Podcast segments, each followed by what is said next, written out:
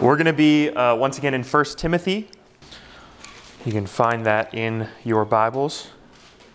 And I'll be reading uh, kind of the whole thrust again from verse 3 at least to verse uh, 9 tonight. But we'll just be focusing tonight on verse 9 as that's uh, kind of where we left off last time. So 1 Timothy chapter 1 verse 3. As I urged you when I was going to Macedonia, remain at Ephesus, so that you may charge certain persons not to teach any different doctrine, nor to devote themselves to myths and endless genealogies, which promote speculations rather than stewardship from God, that is faith. The aim of our charge is love that issues from a pure heart and a good conscience and a sincere faith. Certain persons, by swerving from these, have wandered away into vain discussion, desiring to be teachers of the law without understanding either what they are saying or the things about which they make confident assertions. Now we know that the law is good if one uses it lawfully, understanding this, that the law is not laid down for the just, but for the lawless and the disobedient, for the ungodly and for sinners, for the unholy and the profane, for those who strike their fathers and their mothers, and for murderers. We'll pause there. I know it's in the middle of a thought, so it seems abrupt. Uh, we will get to the rest of all these verses uh, in the coming weeks. But the goal, at least for tonight, is just zooming in on verse 9 there.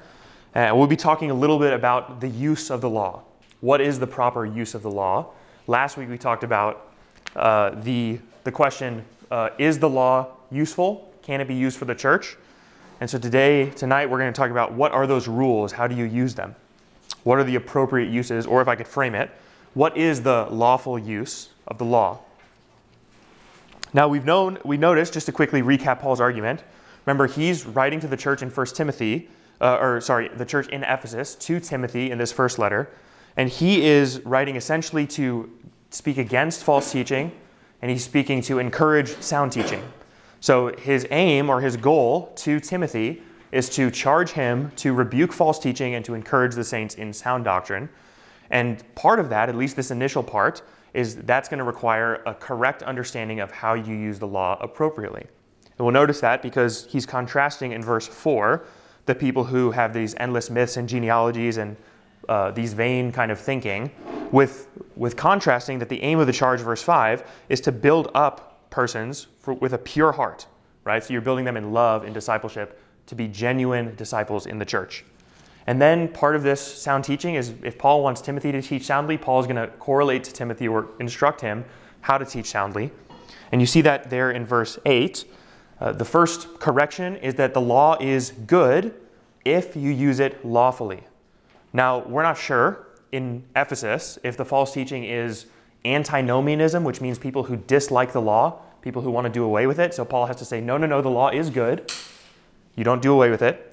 Or if he's saying, or if the false teaching was something like legalism, whereas someone is asserting the law is good and then they're using it unlawfully. So Paul is kind of threading the needle between antinomianism on the one hand, people who think the law is useless, and legalism on the other hand, which says the law is the means of salvation, the law is the good news that saves. He's threading the needle between those two and saying the law is good if you use it lawfully. And we might say, well, what law are you talking about, Paul? And he's going to go on to tell us in verse 9 essentially what law he's talking about. But because we are not model readers, we need to listen more closely. A model reader is someone who would get all the references, right? Uh, if you're a if you're a literary connoisseur, a model reader uh, is hard to be if you're in Shakespeare's time. Shakespeare's jo- jokes don't make sense to modern readers because we're not in his time, we're not in his context, we're not in his audience. We don't get what he's saying. So the English teacher has to explain to you all of Shakespeare's jokes, and they're not funny anymore. it's kind of like this here. Paul's making reference to things that he would expect his readers to pick up on, specifically Timothy, but we miss. We miss very quickly. And I, what I'm talking about is in verse 9. He's saying the law is not laid down for the just, but for the lawless and disobedient, for the ungodly and sinners, for the unholy and profane, for those who strike their fathers and mothers, and for murderers. And in those that chain of phrases, he's making a reference to the Decalogue or the Ten Commandments, which was laid down by Moses. Now, you don't have to believe me on that. If you could turn with me to Exodus chapter 20. And I just want you to keep your, th- keep your finger in 1 Timothy and open your Bible to Exodus as well. One of the benefits of paper Bibles is you can do things like this. You can have two places open at the same time. And I just want you to glance back and forth between the Ten Commandments as laid out by Moses, or rather as laid out by God, recorded here by Moses, and then the first little bit of what Paul says to Timothy in 1 Timothy. So he says, uh, this is in Exodus 20, I'll be looking at. I'll start in verse 2. I am the Lord your God who brought you out of the land of Egypt, out of the household of slavery. That's God's introduction to his law. And then he says in verse 3 You shall have no other gods before me.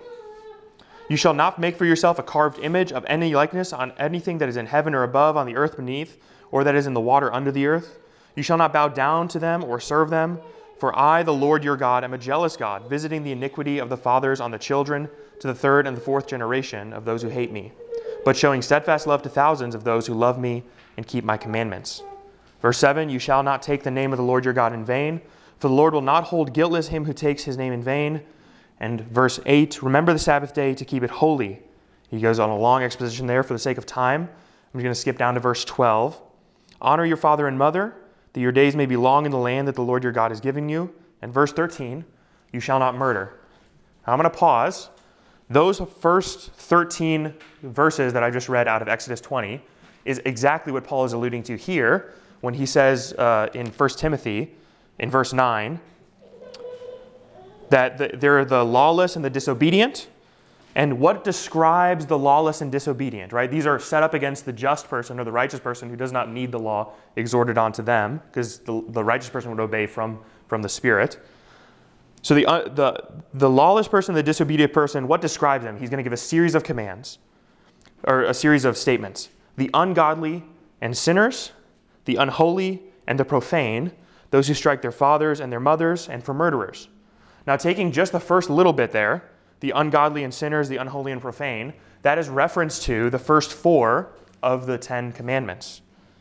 Now, it's, you could draw, if, I, if, I, if you gave me enough time, I think I could argue for exact one to one correlation between each of them, but that requires a little bit of an argument which is, is not good to make, which is there's the Septuagint, and he's referencing Greek terms that would refer to that, but in our English translations, we lose that. So instead, what I want you to see is the thematic idea that he's arguing for people who violate God's holiness in those first four.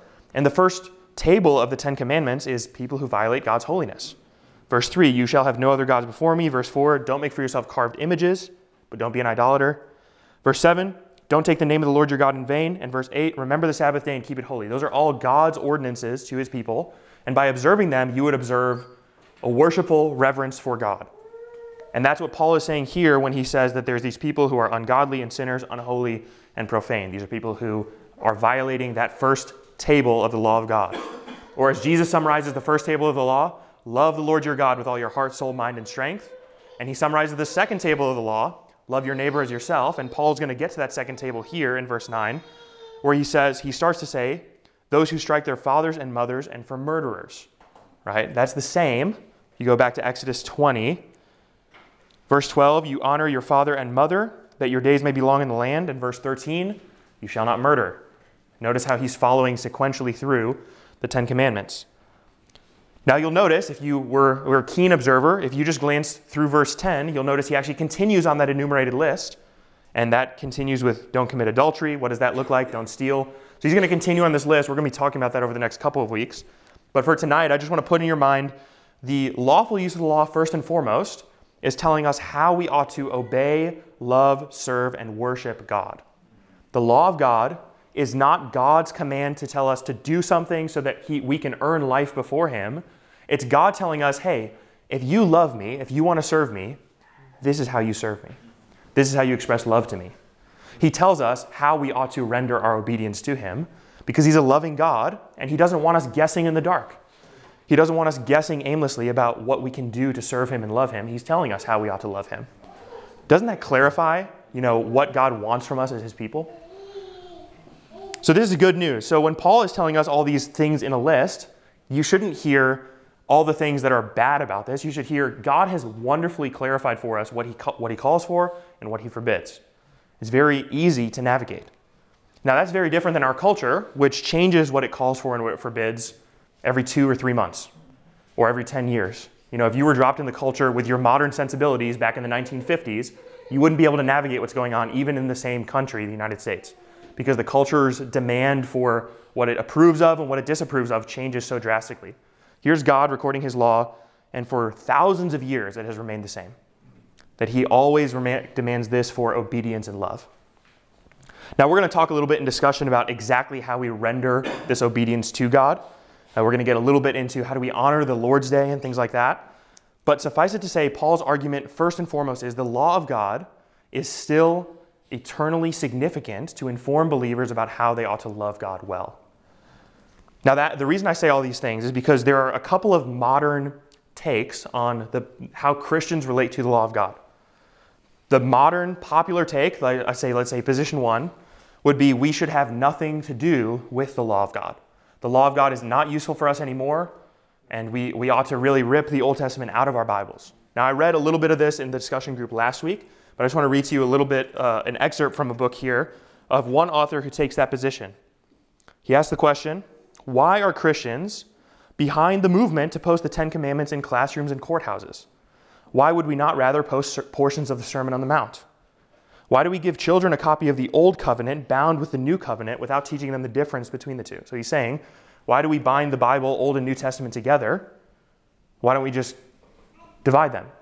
Because we should, pe- we should te- teach people that the Old Covenant is different from the New Covenant. Now, he's pressing that obviously more than we would, even though we do recognize the distinction between the Old and the New Covenant. And then here, why do pastors leverage and say phrases like, the Bible says and the Bible teaches, which inadvertently gives equal authority to everything in the Bible. I think I intend to do that usually when I use that phrase. and lastly, he says, Why do we take marriage and dating advice from a pagan king who had several hundred wives? His point is, Solomon, he's calling him in this case a pagan king. The point of all this is if you, if you fundamentally hold the position that the law of God is outdated and not helpful for Christians, you'll end up in that kind of a position. That's option one. I'd encourage you strongly don't take that position. Option two is the position that most modern Christians default into, kind of as a get go. I think that I shouldn't tear the Old Testament out of the Bible.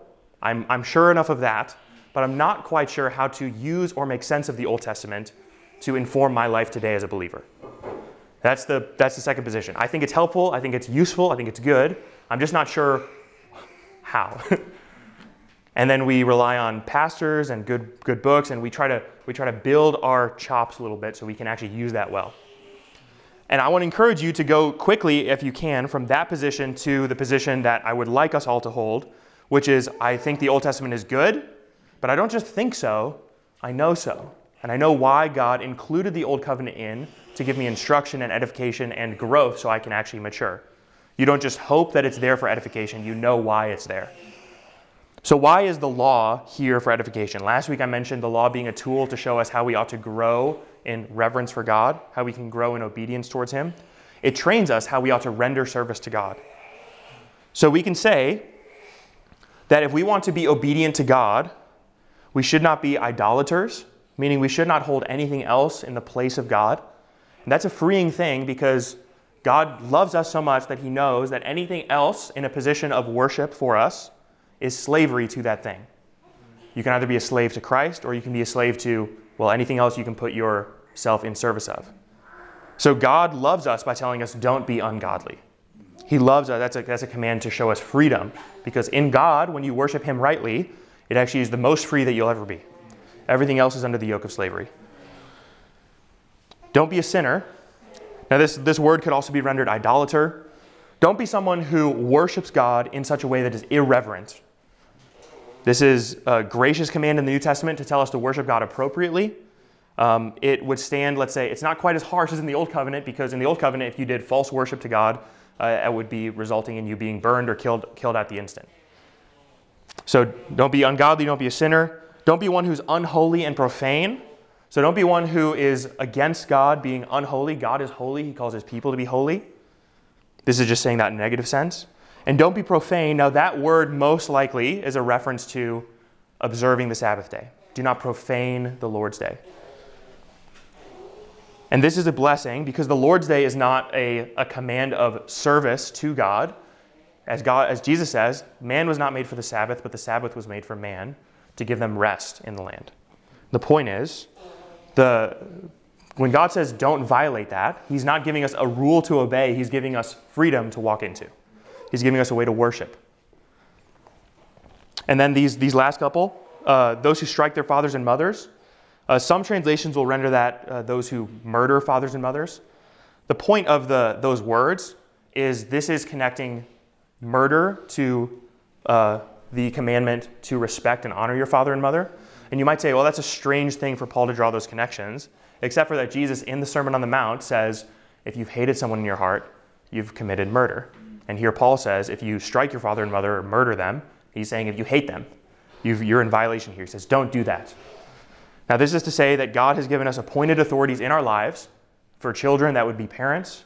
Uh, and and there's, there's these designated authorities that we ought to be reverent towards. And this command orients us to the fact that God has given us these structures for growth, for our edification. Think about how crazy our society is because of how whacked out family structures are. If children would be reverent to their fathers and mothers and their fathers and mothers would be godly, we would have a lot less of the problems we do as a culture. So that's just a common grace thing for us to be obedient to parents who have wisdom to pass down to us. I think as young people, especially, we can learn a lot, a lot from that.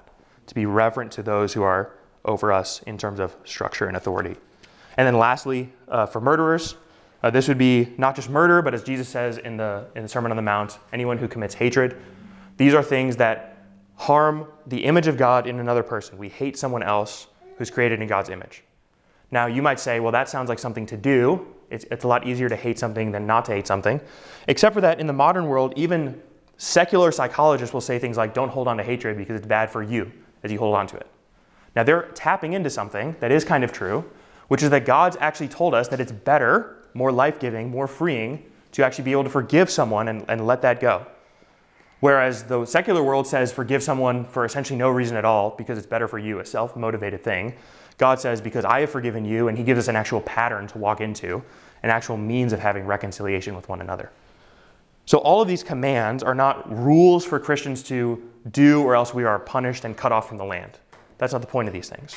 The point of them is they give us instructions as how we have to walk in our Christian life. That we have to love our neighbor as ourselves. We ought to honor people who are born in the image of God. Now, if that law of God was not an abiding thing that we still lived in today, we wouldn't really have morality to understand in the Bible. Because all of the New Testament's moral code is based on the Old Testament's moral laws. Because it's God's moral laws. God is an unchanging God, His decrees are forever and ever. And so the question we should really be asking is not, well, does God's word continue? Yes, it does. The question we should be asking is, how do we observe it appropriately in our lives? So these laws aren't just things that we think about as pointing us to our need for the gospel, which certainly they do, but they also point us about how we live obediently in light of Christ, in light of freedom, in light of the Spirit. Now, I think that can inform a ton of things, and we'll explore a lot of that in discussion time. But suffice that to say this all of these texts that Paul is exhorting, teaching that the law is good and lovely and, and beautiful, is something I want you to understand and get as a Christian. That the law is good. Paul thinks that the law and how we understand the law is intricately related to something like in verse 5 that the aim of our charge is love, which issues from a pure heart and a good conscience and a sincere faith.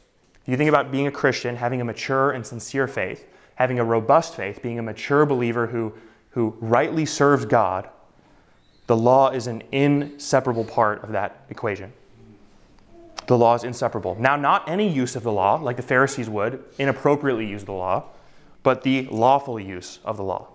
And as Christians, we should get that perfectly right so that we can stand both on God's good moral ground and, and have life that is blessed in the land.